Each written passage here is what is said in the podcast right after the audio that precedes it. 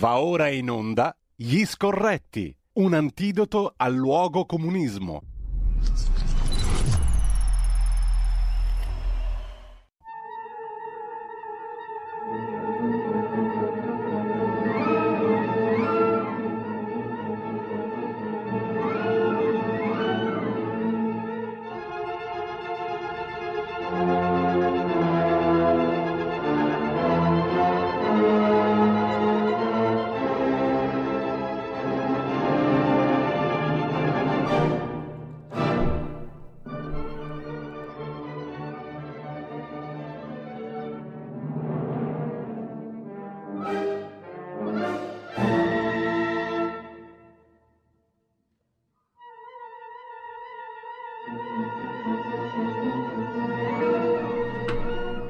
Rieccoci qua con gli scorretti, come dicevamo prima. Carlo Cambi lo vedo già collegato con noi. Eh, buongiorno Eh, sì, Carlo. eh, sì, sì, va bene. Che stavi guardando di così interessante, Carlo? Sto guardando la Bibbia sul cibo. Qual è? No, sto guardando i versetti della Bibbia che riguardano il Ah, cibo. pensavo che fosse una metafora, invece stavi guardando proprio la Bibbia a proposito del cibo.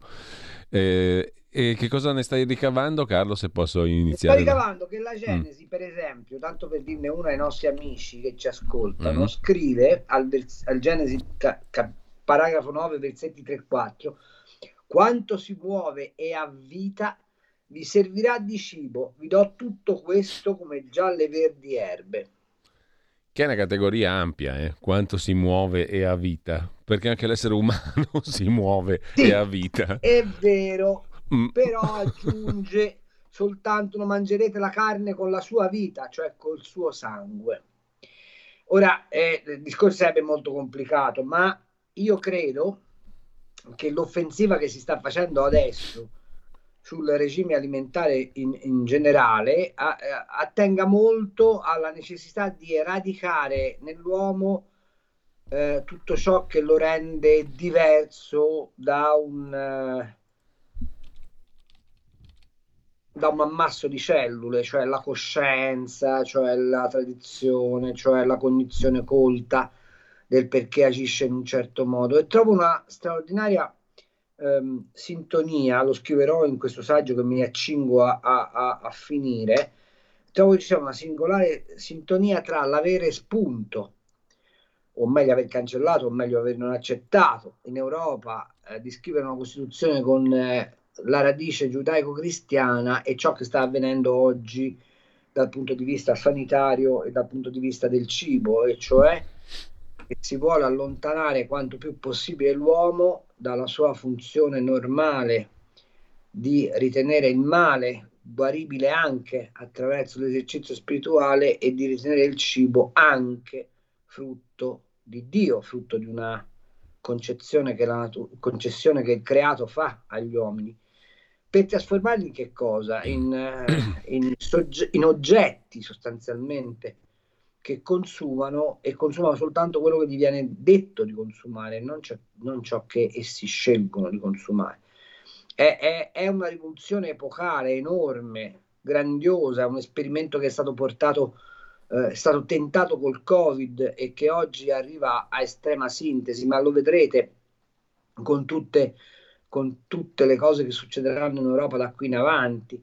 E, e lo vedremo anche con una cosa che, che fa molta paura e di cui nessuno vuole parlare, e cioè del fatto che i più grandi ecologisti sono stati i nazisti. E non è un caso che ci sia un, un nazismo dell'ecologia, e non è neanche un caso che la, la Deutsche Bank, quando la Eh von der Leyen ha presentato il Green Deal, abbia parlato della necessità di un'ecodittatura. Ecco, noi stiamo andando dritti là.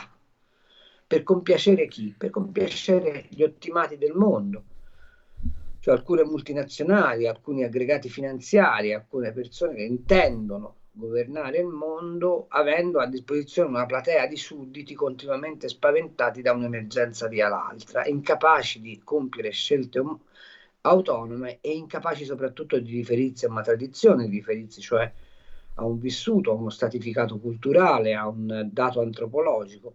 E il cibo da questo punto di vista è il, insieme lo strumento e il simbolo di questa coazione che vogliono portare avanti. Queste sono le mie idee. Eh no, Carlo.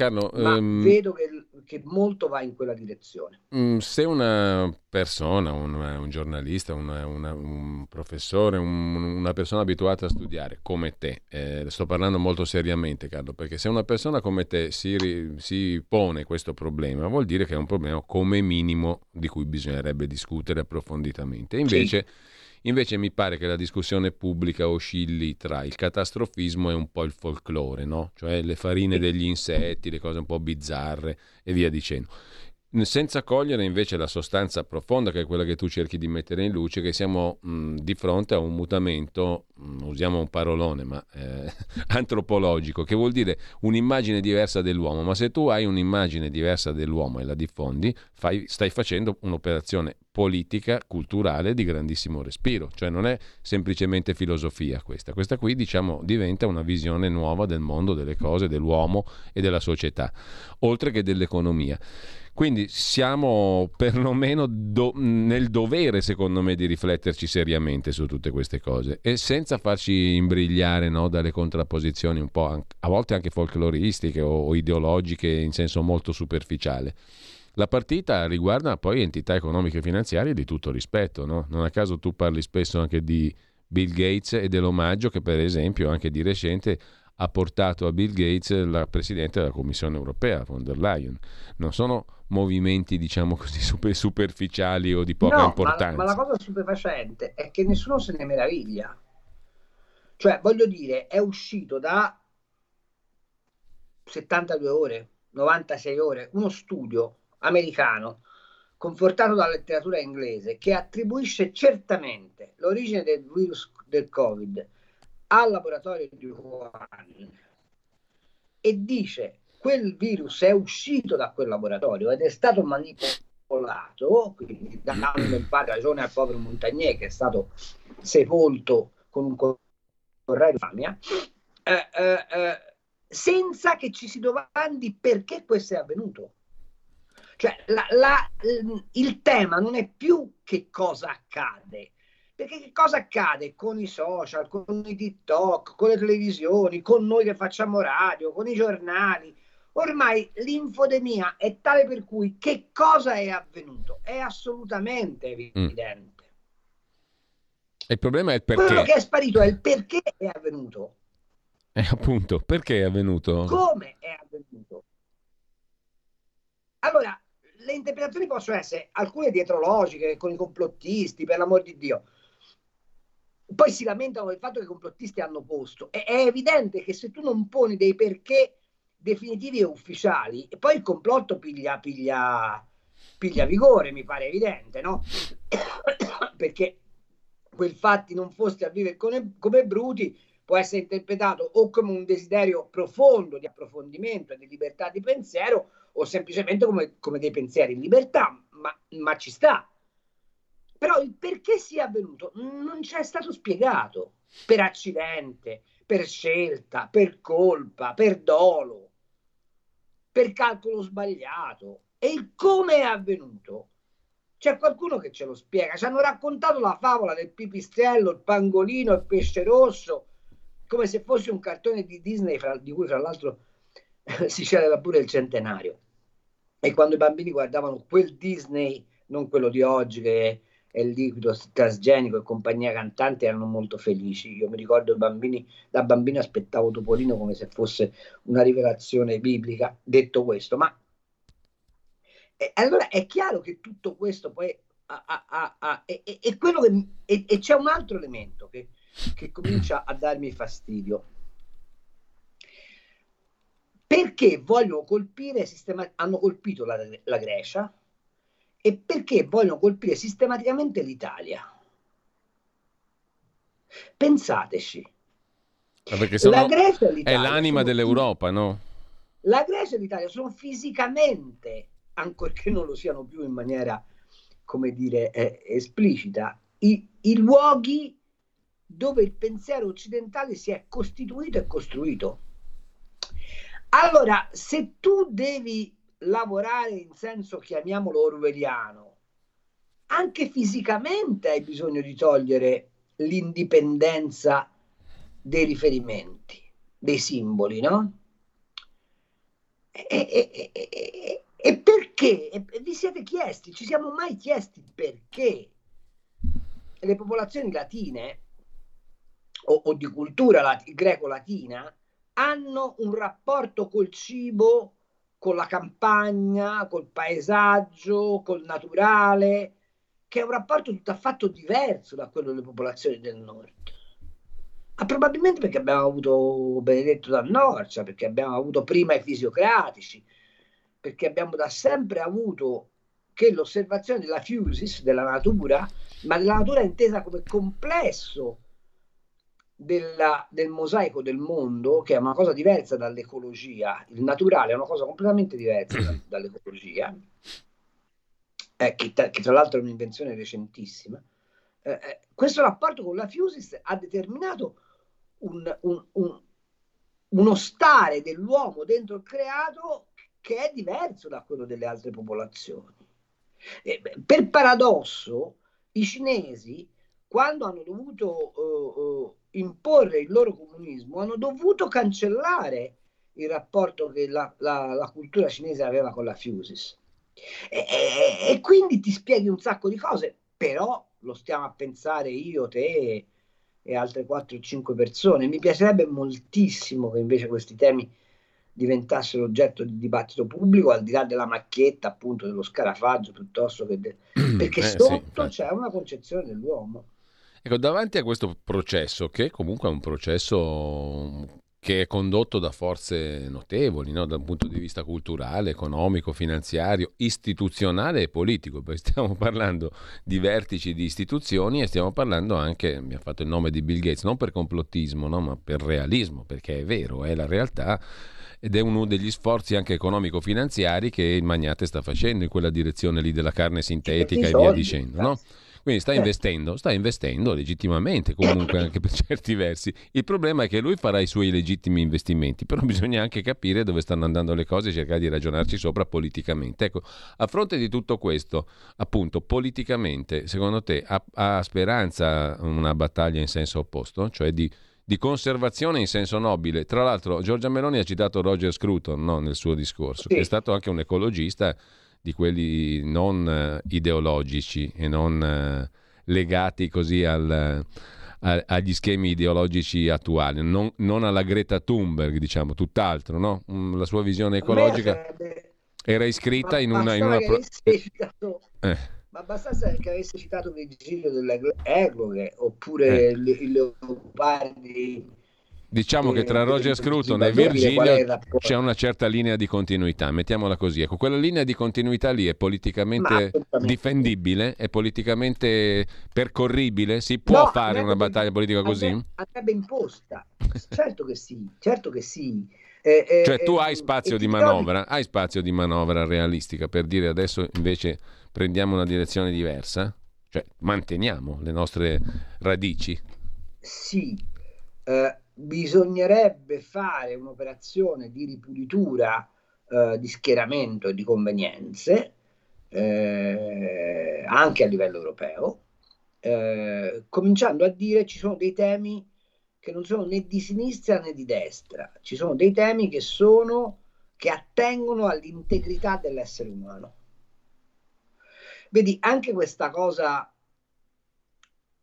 sull'aborto, sulla eh, difesa della famiglia naturale, eccetera, eccetera, ha pigliato una piega ideologica per cui eh, c'è una sorta di schieramento, no? di, di, faglia. Per cui... Ma premesso che l'aborto è sempre stato praticato da, da sempre da parte de, non solo degli umani, eh, addirittura gli animali si mangiano i cuccioli in sovrannumero, cioè quando non li possono mantenere. Cioè, quindi non, no, non, è nulla di, di particolare, cioè, è, è, brutto da, da, da, da, parlarne, da considerare, ma non è nulla fuori dell'ordine de, delle cose. Ma se tu non lo affronti da un punto di vista della consistenza dell'uomo, dell'umanità, ma lo fai diventare schieramento ideologico, ne perdi il senso e ne perdi anche il dolore e ne perdi anche l'incidenza. Lo stesso vale per la famiglia. Ma la famiglia non è di per sé una, una, cosa che è nata naturalmente, ma segna l'evoluzione dell'uomo. La famiglia nasce probabilmente col fuoco, con il dominio del fuoco, perché c'è bisogno di qualcuno che poi quel fuoco lo sorvegli. E quella signora che sorvegliava il fuoco pretendeva giustamente di essere poi mantenuta, di avere i frutti della caccia da spartire, perché faceva un mestiere in nome e per conto della comunità e badava anche i figli degli altri, di quelli che andavano a caccia. Ma, ma quante volte vi è... Ma perché è così complicato ritornare a studiare la famiglia contadina mezzadrile dove c'era la nonna che badava alla casa e ai nipoti mentre le figlie e i figli e i generi erano a lavorare nei campi? Ma perché è così complicato comprendere che quel nucleo sociale era fondato sia sul legame di affetti sia sul legame di dipendenze? E, le, e, e rompere quel legame significa rompere la struttura sociale. Perché è così complicato? Perché non si può cominciare a discutere di questo? Perché non si può cominciare a discutere del fatto che la, il boom economico dell'Italia deriva dal modello mezzadrile che aveva fatto diventare imprenditori di se stessi i nullatenenti, cioè quelli che avevano solo braccia. Ma è così complicato applicarsi a ristudiare la nostra origine per farne elemento di contemporanea modernità e di positiva diversità.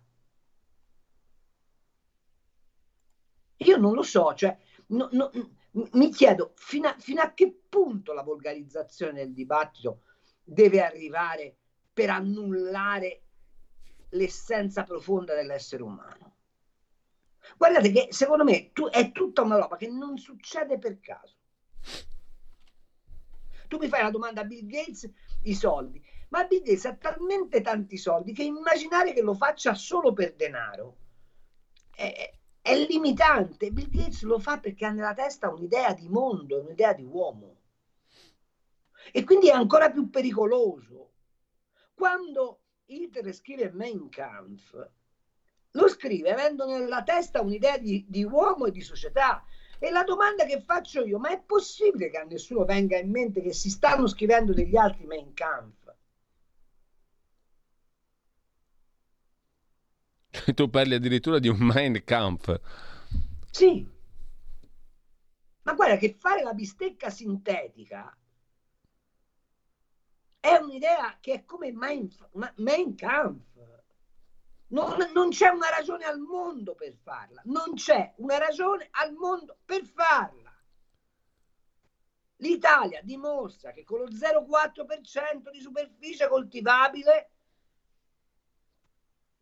ha un valore aggiunto agricolo enorme. Tu immagina se il modello italiano lo applichi a terre come quelle dell'Africa o a quelle come quelle del Sud America, che hanno un tasso di fertilità enorme, quanto puoi cavare rispettando l'ambiente per sfamare il mondo? Ma tutti indenti la, la, la, bistecca sintetica perché? Perché vuoi il dominio della tecnoscienza rispetto al pensiero meditante, rispetto al perché, rispetto all'interrogativo del come. I bambini non lo sanno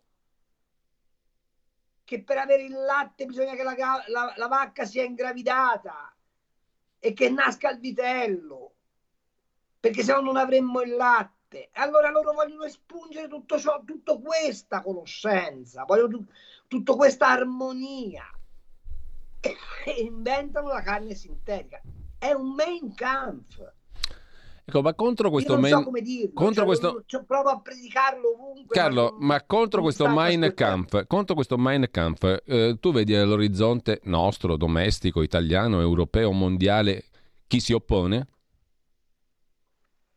Purtroppo no, purtroppo no perché, eh, eh, guarda, è uscita oh, questa notizia.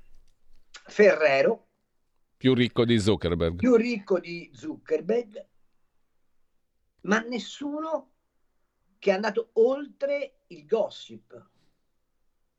Allora vuol dire che produrre cibi in un certo modo, con un certo schema, soddisfacendo le esigenze alimentari, ma che sono esigenze non solo alimentari, ma sono anche di soddisfazione di benessere, e imporre un certo modello alimentare.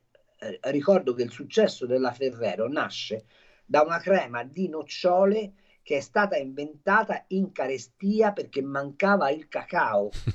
e si è scoperto che macinando le nocciole si otteneva una materia grassa molto buona dove bastava mettere pochissimo cacao per ottenere un dolce straordinario. Nasce così il gianduiotto, eh? di cui è figlio la Nutella, mm. di cui la Nutella è figlia. E la Nutella è il prodotto simbolo della Ferrero, poi certo sì. la Ferrero ha fatto moltissime altre cose, per l'amor di Dio. Ma facci caso, il messaggio della Ferrero qual è? Mangia sano, bevi il latte, pensate a, a, a, tutte le merendine Ferrero che hanno il latte come, come, come protagonista. Allora, quel latte protagonista della Ferrero, con cosa si fa? E per di più, scusami Carlo se, se lo noto, ma in un, in un, contesto come quello di Alba, che significa la profonda provincia italiana. Che significa la profonda provincia, con un'impresa che ha, come faceva Olivetti, eh, una profonda idea sociale del suo operare. Allora, limitarsi a dire Ferrero è più ricco di Zuckerberg, senza indagare che da una parte hai la concezione moderna ma già invecchiata dell'uomo merce e dall'altra hai la concezione dell'uomo protagonista. Non è limitante, ma non trovi che la stampa italiana su una notizia come quella avrebbe dovuto fare pagine e pagine e pagine di racconto della grandezza del progetto Ferrero. E non lo sto dicendo per compiacerli, eh, perché io poi preferisco eh, le creme al gianduia fatte artigianalmente, ma questa è un'idea mia. Ma devo riconoscere che quel primato di, di Ferrero è un grimaldello nello schema di mondo che abbiamo immaginato, ma la signora von der Leyen e il Nutri-Score sulla Nutella mette il bollino rosso. Vi è chiara qual è la posta in gioco? Oh, scusa, oggi, stiamo facendo una trasmissione che con l'attualità c'entra poco. Però secondo me è insomma, profondamente necessario questo tipo di Ma direi, direi, che c'entra e come, perché ne abbiamo parlato anche settimana scorsa no? con Gemma Gaetani, con Antonino Danna, una serata di sovranità alimentare, come è stato ribattezzato anche il Ministero dell'Agricoltura.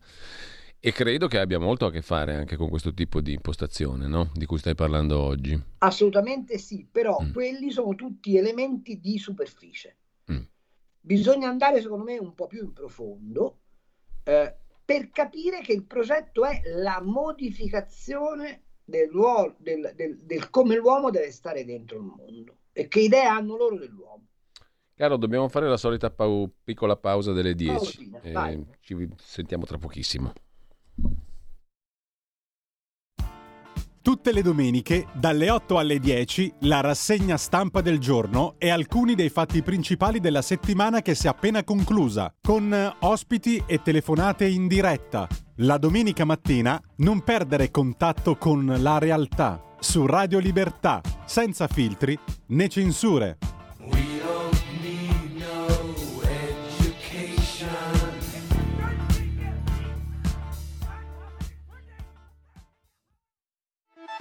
Stai ascoltando Radio Libertà, la tua voce libera, senza filtri né censure, la tua radio.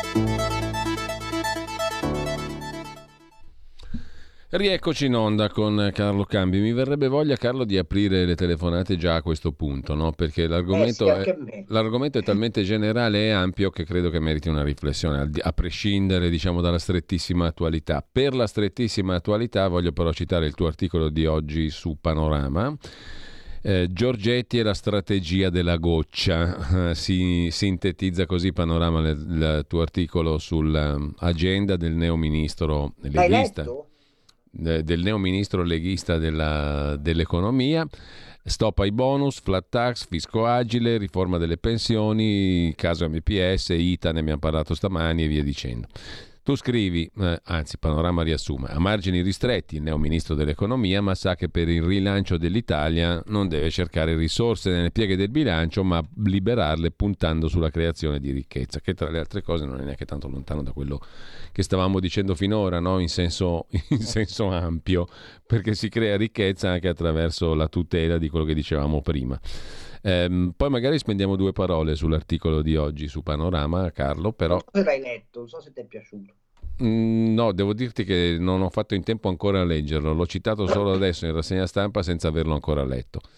Eh, e quindi poi mi, mi, spiegherai tu il motivo per cui valga la pena leggerlo e cosa c'è di, di eventualmente di controverso o meno in quello che dici. Mm, intanto ci sono due telefonate, credo, allo 02 66 20 35 29. Sentiamole subito. Pronto? Buongiorno. Ciao ragazzi, Nando da Pioltello. Il Carlo sta raccontando la storia della mia infanzia la storia della mia famiglia. Si è dimenticato solo il cremino bicolore gandola fatto con i semi delle carrube. Qualche anno fa, quando è morto mio cugino, ho raccontato alle sue figlie come vivevamo noi da piccoli 50 anni fa della Cour de Sangrada Quigneux, come vivevano i nostri nonni, i nostri bisnonni, quando hanno smesso di allevare i maiali perché erano troppo vecchi per curarli, al loro posto in quelle stie li hanno trasformati in pollai e tutto il resto. Non mi state raccontando la storia della mia vita, ragazzi però ve la risparmio perché ci vorrebbe una giornata intera. Eh, Giulio hai detto chi si oppone, che in politica c'è qualcuno che si può opporre a queste cose. Eh, guarda, non lo so, io già ho le visioni profetiche di Federica che si presenta nello stabilimento dei fratelli Brendolan e gli dice tranquilli, eh, l'Europa ha fatto chiudere gli allevamenti suino pesante padano, ma il mio Friuli vi darà i soldi per convertire la filiera e invece del San Daniele potrete produrre farina e proteiche di insetti, perché anche nella Lega il livello dei vari Federica, Giorgetti, anche qualcun altro, forse quello lì, speriamo di no, speriamo speriamo vada meglio. Eh? Allora, grazie e un'altra chiamata. Siate più brevi possibile. Pronto? Sono Gianni da Genova, ciao Giulio, ciao Gianni. Carlo. Eh, io dico A, B, C, D, no? Amber, Bunch, Cargill, Dreyfus, poi eh, eh, per quanto riguarda appunto il mangiare, e sono ben oliate queste cose qua la, il settore della distribuzione, Walmart, Schwarz Group, Carrefour, Nestlé, Amazon, BlackRock, Capital Group, Vanguard, sono tutti collegati nelle sementi, Monsanto, eccetera. È una battaglia che riusciremo a, a fare qualcosina, dato che l'Europa sono schiavi di questa gente non solo. L'Ucraina l'hanno comprata tutte le multinazionali, eh? Warren Buffett, eh, Bill Gates, eh, la carne sintetica. Eh, quindi è una, è una, situazione veramente grave e il Nutri-Score sono tutte le conseguenze per il nostro paese ma non solo. Eh. Bene, grazie che a te c'è un'altra telefonata, poi la parola subito a Carlo. Cambi, pronto? Cioè, sono Ciao Buongiorno tecnicamente non testo e devo dire che questo signore qui è un bravo ragazzo, quello che parlo sapere. No, niente, secondo me proprio per far nascere dei figli come Padani parlo, più che stivale italiano che non ho mai sopportato. La Russia non perderà la guerra. Guardate la cartina geografica. Ma questi sono degli illusi. Non perderà, anche perché Putin proviene da una scuola sovietica non è un deficiente. Vabbè, qui abbiamo messo dentro un'altra questione che non so quanto avesse a che fare con quello di cui parlavamo prima. Carlo.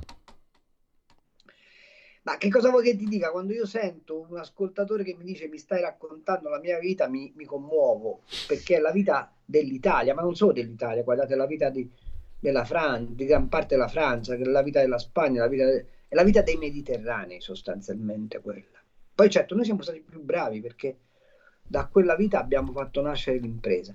Detto questo, sì, c'è un modo di contrastare sta roba, e è andare in Europa e pretendere che l'Europa torni ad essere protagonista della civiltà del mondo e non sia l'Europa vittima, vittima gregario degli schemi economici del mondo.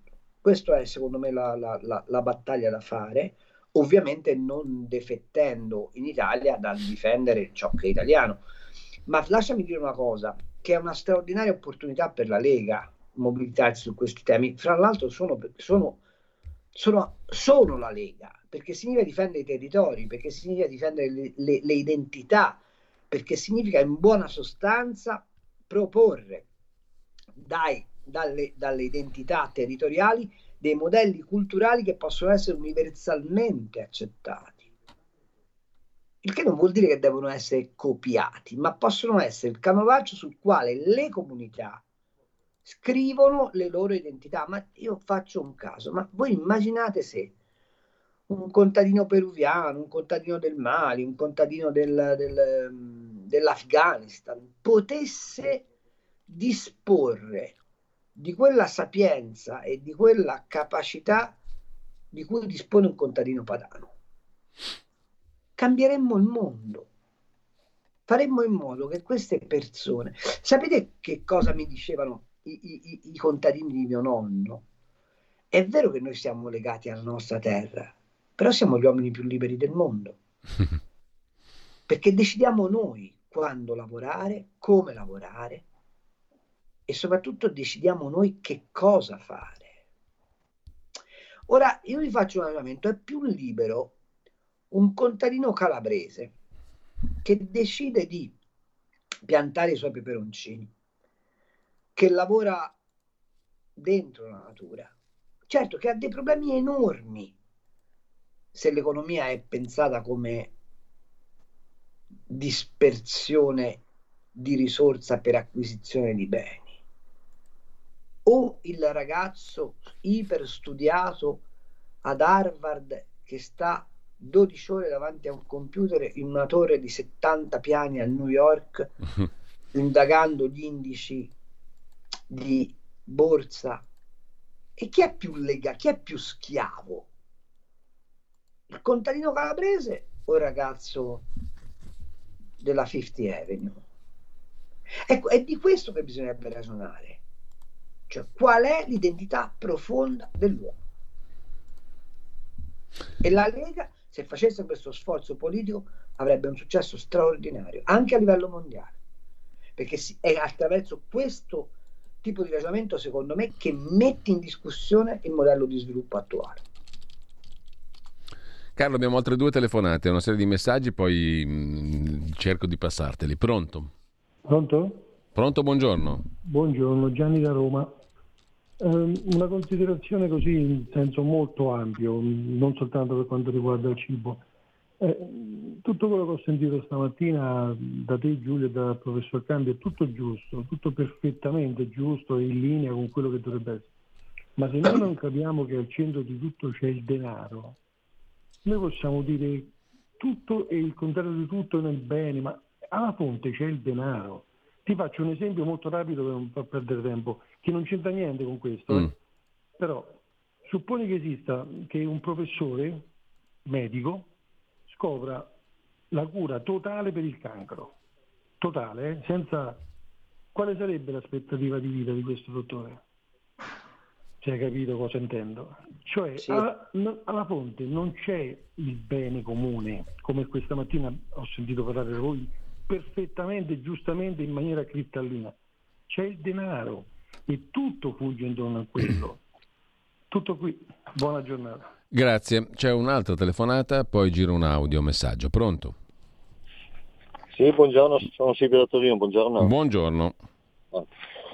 Io allora eh, metterei un, un altro spunto, cioè eh, sappiamo che l'italiano non si ribella mai se non ha la faccia nella merda, se non riesce a arrivare a fine mese, lo dimostra come anche adesso eh, il lavaggio del cervello sugli adulti ha funzionato anche sugli adulti. Mi preoccupa molto, cioè nel senso che se ci sono, per esempio sto discutendo per il, vabbè, andiamo avanti. Allora, io sarei d'occhio, mi preoccupa molto invece la situazione dei giovani. I giovani eh, non, neanche, eh, no, neanche de, se, senza, se non arriviamo a fine mese non si preoccupano. L'ideologia nei giovani è totale, loro non hanno bisogno di portare avanti la famiglia e quindi eh, mi aspetto dopo la, la, diciamo, le, le, restrizioni, l'accettazione della dittatura che ha fatto tolto il lavoro ai medici che non si erano vaccinati per buone ragioni, ma aspetto una, eh, lo vediamo, le proteste eh, eh, degli ecologisti estrem- assolutamente ideologici, i giovani è importantissimo nella scuola farli ragionare, perché questi qua hanno, sono, hanno praticamente, sono manovrabili in un modo bestiale. Io fra un po' metterò sulla mia macchina un bel adesivo con scritto ecologica elettrica, anche se è un diesel Euro 6, perché mi aspetto di tutto. È importantissima la scuola, non lasciare che questi giovani siano eh, così, manovra, così diciamo, non, non, non, insegna, non, insegnano a ragionare, pericolo della scuola è Grazie. Grazie anche al nostro ascoltatore, c'è un audiomessaggio al 346 64 27 756, lo sentiamo poi la parola a Carlo Cambi. Ah ok, un attimo soltanto perché devo mettere a posto, sì, un attimo il mio schermo, eccoci qua, sentiamo l'audiomessaggio. Buongiorno, sono Giovanni dalla provincia di Novara. E mm, io per molti anni, anzi come lavoro ho fatto il guardiaparco e noto che si usa sempre di più eh, l'espressione ambiente, no? che è qualcosa di artificiale perché io lo posso definire, modificare, limitare, eccetera, e sempre meno si parla di natura che comprende tutto, quello che posso vedere e quello che non posso vedere, quello che posso capire e quello che rimarrà sempre e per sempre un mistero. Bravo, bravissimo. E la manipolazione che si sta facendo eh, di, di, tutto, di tutto è veramente qualcosa di, di terrificante. Buongiorno. Ma aggiungo, bravo ascoltatore, complimenti. Aggiungo Carlo un messaggio che arriva dalla Valtellina. Uh, scrive così un altro ascoltatore, non so il nome. Tutto il mio sapere, tutto il mio avere è in una zolla di terra strappata con la fatica, il sudore di generazioni alla montagna, ai mezzadri, alla suscettibilità degli dei, all'inclemenza del tempo. Tutto, il mio, bravo, tutto il mio fare, tutto il mio dire vortica attorno ad azioni e pensieri impregnati in un palmo di valle. Non è un'isola che non c'è, è una terra aspra e povera che ha svezzato il mio concepire con vincoli antichi nel sangue. Si chiama Valtellina, scrive il nostro ascoltatore. Eh, Luciana da Udine, ehm, in, ehm, concordo con chi ha prospettato il tempo di vita di chi scoprisse come curare il cancro, ricordando quanto hanno vissuto gli inventori delle auto alimentate ad acqua scrive Luciana da Udine. Eh, e, mm, intanto mh, mm, ti lascio la parola Carlo perché poi c'è un'altra telefonata ancora ma la sentiamo tra poco. Beh, io mm, faccio gli applausi ai nostri aspetta- ascoltatori. Quanto all'auto alimentata d'acqua che non esiste perché eh, per adesso non c'è, eh, esisteva però invece una cosa che, di cui molti non parlano e cioè la, la, la, la macchina alimentata a olio di canapa è costruita con la canapa, è fatta interamente di canapa, di, di Ford, di Harry Ford, che fu messa fuori commercio proprio perché la lobby dei petrolieri si opposero a che andasse in commercio questa macchina geniale di Harry Ford, che peraltro è stata costruita, esiste, ci sono i prototipi, funziona benissimo. Però chissà perché eh, Elon Musk è diventato un dio, questa invenzione di Harry Ford non, non piace a nessuno, ma sapete perché?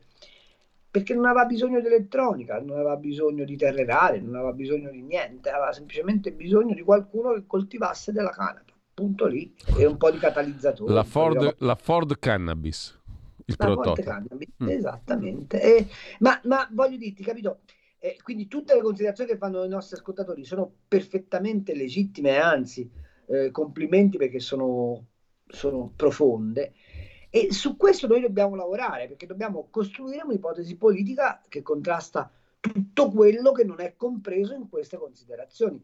Quanto a quanta vita avrebbe quello che scoprisse la cura sul cancro, basta, basta che guardiate la fine che hanno fatto fare al povero Montagnier, che è vero che si era un po' rincoglionito, ma insomma diceva delle, delle verità. Carlo, abbiamo altre due telefonate, 0266 20 35 29 e poi ehm, deviando un po' volevo chiederti per quale motivo potrei eccepire rispetto al tuo articolo su Giancarlo Giorgetti oggi su Panorama. Qual era il tema di, di, di dibattito, di discussione? Eh, due chiamate, pronto? Pronto? Giulio, ciao, sono Leandro da Varese. Buongiorno Leandro. Ciao, io ho fatto il coltivatore di rete e ho lavorato in floricoltura per anni, sì. però adesso sono pensionato e gioco con i fiori a casa. ho notato una cosa stranissima, che è Gioco con i fiori è bellissimo, lasciamelo dire. Gioco con i fiori a casa è bello. Eh beh, piante e fiori possibilmente in un piccolo giardino dedicato solo e da piante che non devono crescere più di tanto. Beh, mm. torno, torno, a monte. Io quando sono in giro guardo in giro, vedo la, le coltivazioni come sono. Da anni di hotel, ne ho parlato anche con qualcun altro, non si può in certe zone dove c'è acqua coltivare il mais. Quando c'è abbiamo una, faccia, una fame oscena di grano, grano e, e frumento. Adesso hanno capito la gente che era un'imposizione dall'Europa che non potevamo seminarne più di tanto. Adesso si sta tornando a seminare il grano, perché il grano ti cresce piantandolo adesso quando comincia il periodo umido. Quando cominci che ha bisogno d'acqua lo tagli, quindi l'acqua serve per altre cose. È una cosa che i nostri vecchi l'hanno capita da tanto tempo mettevano il mais solo per le mucche o, i, o gli asini, i cavalli o i maiali, ma non era una necessità di coltivazione il mais. E noi lasciamoglielo fare agli altri. E ci siamo trovati in braghe di tela perché non si riesce più a avere il mais, il frumento che ci serve per le nostre produzioni di roba che mangiamo noi, non che mangiano gli animali. Abbiamo pensato agli animali e con questo ci siamo trovati veramente male. Adesso sto, se, voglio sentire con grande interesse le, il pensiero di Carlo Cambi su Giorgetti. Ecco, bene. Due, due bei agli argomenti mi hai tirato fuori. C'è un'altra allora, telefonata. La passiamo. Se c'è una... Carlo, se c'è una... Carlo, se c'è una telefonata la passiamo subito, così sì, sì, eh, evitiamo di far attendere al telefono. Pronto? Pronto? Buongiorno. Buongiorno a voi. Io sono un vostro ascoltatore da tantissimi anni, però non mi sono mai permesso di chiamarvi. Beh, questo mi ci fa piacere che intervenga oggi. Vi faccio i complimenti perché veramente voi due, adesso non so neanche come vi chiamate, comunque eh, voi due siete veramente... Meglio ancora. Al di là di questo, volevo dire, spero di essere in tema, io sono un piccolo ristoratore di Pienza. Pienza? Pienza, sì, mm. la città dell'amore, insomma, è la Val d'Orcia, tanto per farci La capire. città ideale. Mm. Ecco, bravissimo. Allora, io ho notato in tutti questi anni praticamente l'abitudine alimentare degli stranieri che è devastante. Cioè io faccio cucina tipica e faccio fatica a far capire come caspita si deve mangiare nel mio ristorante. Allora, io la vedo così. Secondo me bisognerebbe lottare ancora molto di più per salvaguardare proprio la tipicità del nostro posto, del nostro paese Italia. E a questi stranieri che non hanno capito una mazza di che cos'è l'Italia, io per farli entrare in Italia gli farei pagare 10 euro solo per l'ingresso.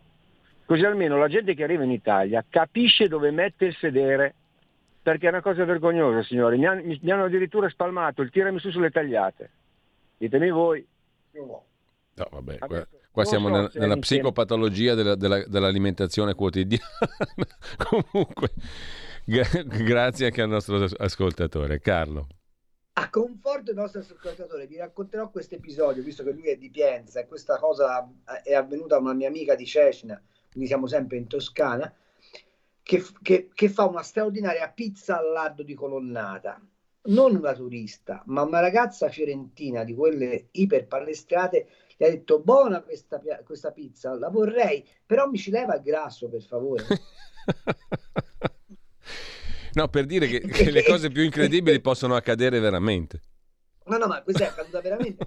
Questo per dire come il non aver mai inserito uh, la geografia del cibo, l'educazione al gusto, la storia delle tradizioni rurali nel nostro paese, nella scuola, abbia prodotto questi mostri. Quanto agli stranieri sono perfettamente d'accordo con il nostro amico di, di Pienza, ma voglio aggiungere a beneficio anche del nostro amico ex floricoltore, oggi eh, amante dei fiori, che ha perfettamente ragione, ma non è un caso, per esempio, che in Lombardia i monaci cistercensi avevano inventato le marcite per avere sempre fieno fresco e non dover piantare altro perché avendo sempre fieno fresco potevano alimentare le vacche senza sottrarre altra terra ad altre coltivazioni. Quanto al grano, è vero, ma noi abbiamo anche a, a, a, avuto accesso a dei grani bombardati nuclearmente che non si allettano, che sono bassi, che però hanno bisogno di che cosa? Hanno bisogno di, terreni sciolti per, per, per, per, emergere. Se tornassimo a coltivare i grani antichi, antichi, cioè le, le specialità autoctone italiane, penso al gentil rosso, penso a, a, alla iervicella, penso alla timiglia, cioè una serie infinita di, di grani che ci sono in Italia che erano alti e non avevano bisogno di fitofarmaci perché sotto non si sviluppano le erbacee che stanno in terreni aridi. E, e, e, e, capite che è il problema è che noi abbiamo abbandonato la cultura agricola e, oggi ripristinarla significherebbe fare uno sforzo come paese per avere un diverso modello di sviluppo e vengo a Giorgetti. Mm. Perché dovresti leggere quell'articolo? Perché secondo me Giorgetti, che finalmente torna a portare la politica dentro il Ministero dell'Economia, così, così, ce la piantiamo con i soloni alla, alla, alla Monti, perché poi quando parla Monti, quando parla la Fornero, bisognerebbe buttargli addosso i risultati che hanno ottenuto la Fornero continua a pontificare, è una che aveva sbagliato tutti i conti, oltre alla sempre stata un milione e mezzo di persone che erano gli esodati, rispetto ai quali abbiamo speso una quantità di quattrini che ha reso inutile la sua riforma. Ma poi Carlo, queste cose gli andrebbero dette. Ma Carlo, poi, tra l'altro, nella migliore delle ipotesi sono teorici, sono accademici. Esatto. No? E, e, e, il, e il dottor Monti si dovrebbe ricordare che è quello che ha prodotto dopo Giuliano Amato il maggior debito pubblico al giorno di tutti i governi della Repubblica Italiana. Quindi quando parlano bisognerebbe ogni tanto sventolare sotto il naso i risultati che hanno ottenuto. Detto questo, io mi auguro che Giorgetti, ed è quello che scrivo nell'articolo, porti dentro il Ministero dell'Economia la sua esperienza di uomo del Nord che ha avuto a che fare e che ha a che fare con i ceti produttivi. E quindi quando io ti parlo della sua strategia della goccia, qual è? È quella di dire non posso agire facendo una rivoluzione perché non ci sono immagini per farla, ma posso cambiare piano piano il modo di intendere il bilancio pubblico passando da un'idea dello Stato che si occupa di tutto a uno Stato che si occupa di poco, consentendo ai cittadini di poter sviluppare i propri interessi. Io ho già scritto, quel pezzo lì è stato scritto dieci giorni fa più o meno e già vedrai che c'è scritto che su ITA avremmo, avremmo rinegoziato e già c'è scritto che su Monte dei Paschi di Siena avremmo fatto un'uscita rapida eh? sembra che io sia un profeta. No, conosco abbastanza bene le idee di Giorgetti in economia per sapere che l'idea che la Lega e che questo governo avranno in economia è un'idea di liberare quanto più possibile risorse.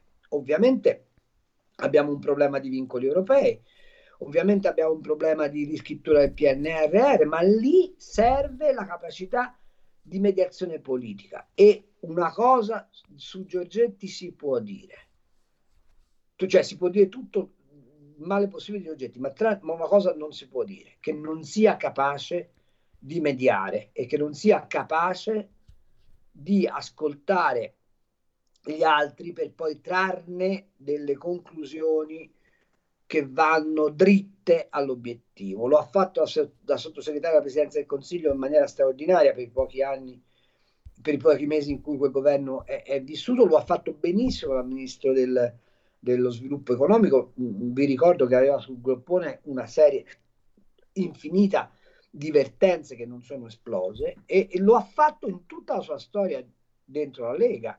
Eh? Lui, è stato, lui è passato per le notte delle scope, lui è passato per la rivoluzione di Salvini, lui mm. è passato per tutti i cambiamenti della Lega, mantenendo la barra dritta su che cosa? Federalismo, protezione del lavoro autonomo e di chi lavora e idea profonda, forse per il padre pescatore, che le risorse vanno cercate nel sistema e che non si possono pigliare le tasse ai cittadini per farli diventare un motore economico. Io credo che lui abbia questa visione, credo che i consiglieri che si sceglierà, per primo Giovanni Tria, l'ex ministro dell'economia, eh, sono persone che sono abbastanza lontane dalla teorizzazione keynesiana del bilancio pubblico usato come strumento di espansione economica e tutto questo dovrebbe portarci alla lunga a un'inversione di tendenza nel modo in cui è concepito il bilancio pubblico. Carlo, abbiamo giusto il tempo di mm, citare, come lo leggerò a maggior ragione con piacere e con interesse l'articolo per esteso, perché credo di poter condividere esattamente quello che hai appena detto, anche sulla base della mia esperienza e conoscenza personale da tanti anni con Giancarlo Giorgetti, mm, politica naturalmente, non personale, ecco, stavo dic- mm, per essere più precisi diciamo politica, non solo personale, perché le occasioni di incontro personale sono state pochissime, ma di mh, attività politica osservata e comune anche molte di più. In ogni caso, um, sentiamo gli ultimi messaggi via WhatsApp prima di salutarci. Il primo. Buongiorno, sono Pietro.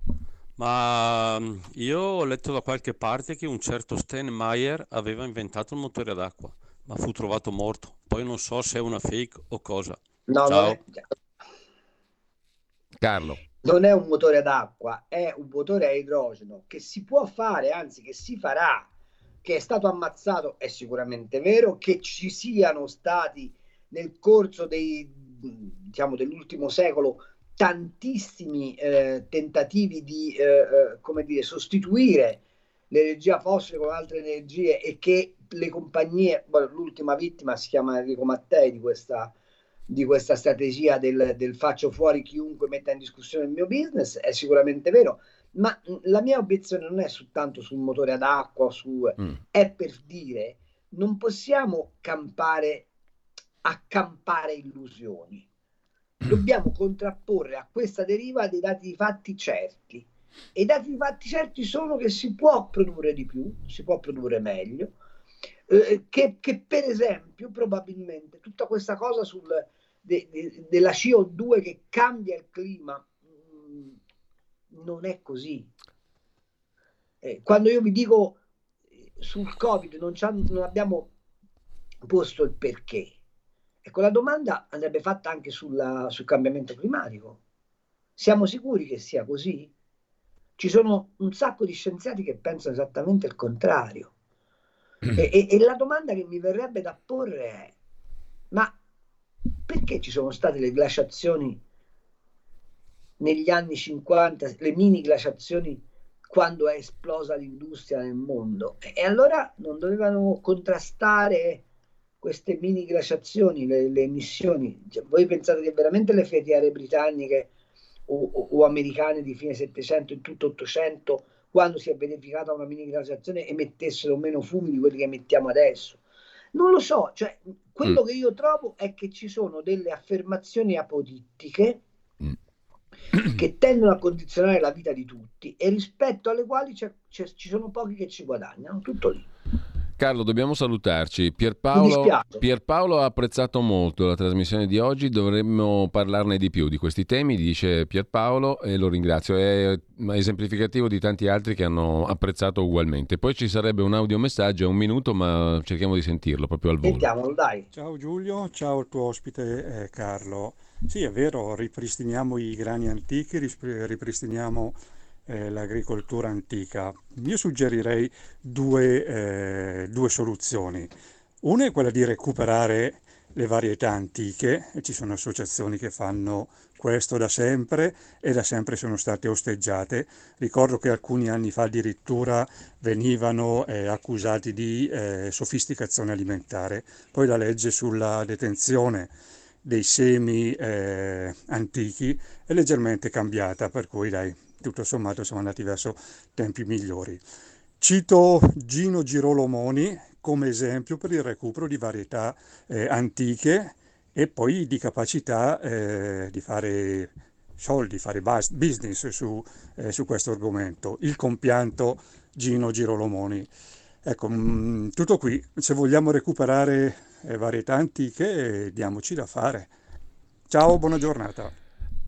Gino Giroloni è stato un monumento, io l'ho, l'ho, l'ho anche conosciuto e l'ho anche apprezzato molto in vita, fra l'altro è delle Marche, quindi un motivo in più per volergli bene da parte mia.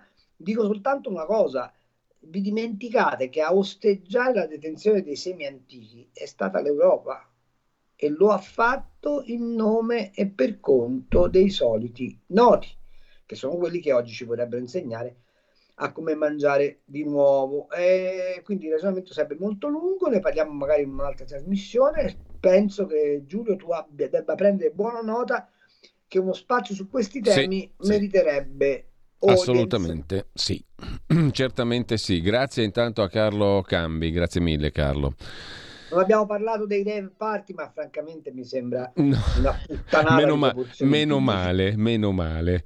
Vi lascio con Pierluigi Pellegrino, oltre la pagina si apre con Marcello Minenna per iniziare, poi Marino Longoni, direttore di Italia Oggi 7 e non perdetevi il resto perché lo trovate sulla nostra pagina Facebook. Anche un reportage bellissimo in perfetta armonia con quello che abbiamo detto adesso con Carlo Cambi, fatto dal nostro amico Maurizio Bolognetti, fatto in Basilicata, una giornata a Senise. È un'ora ma scoprirete tante belle persone oltre al nostro amico Maurizio, in quest'ora che ha appena girato.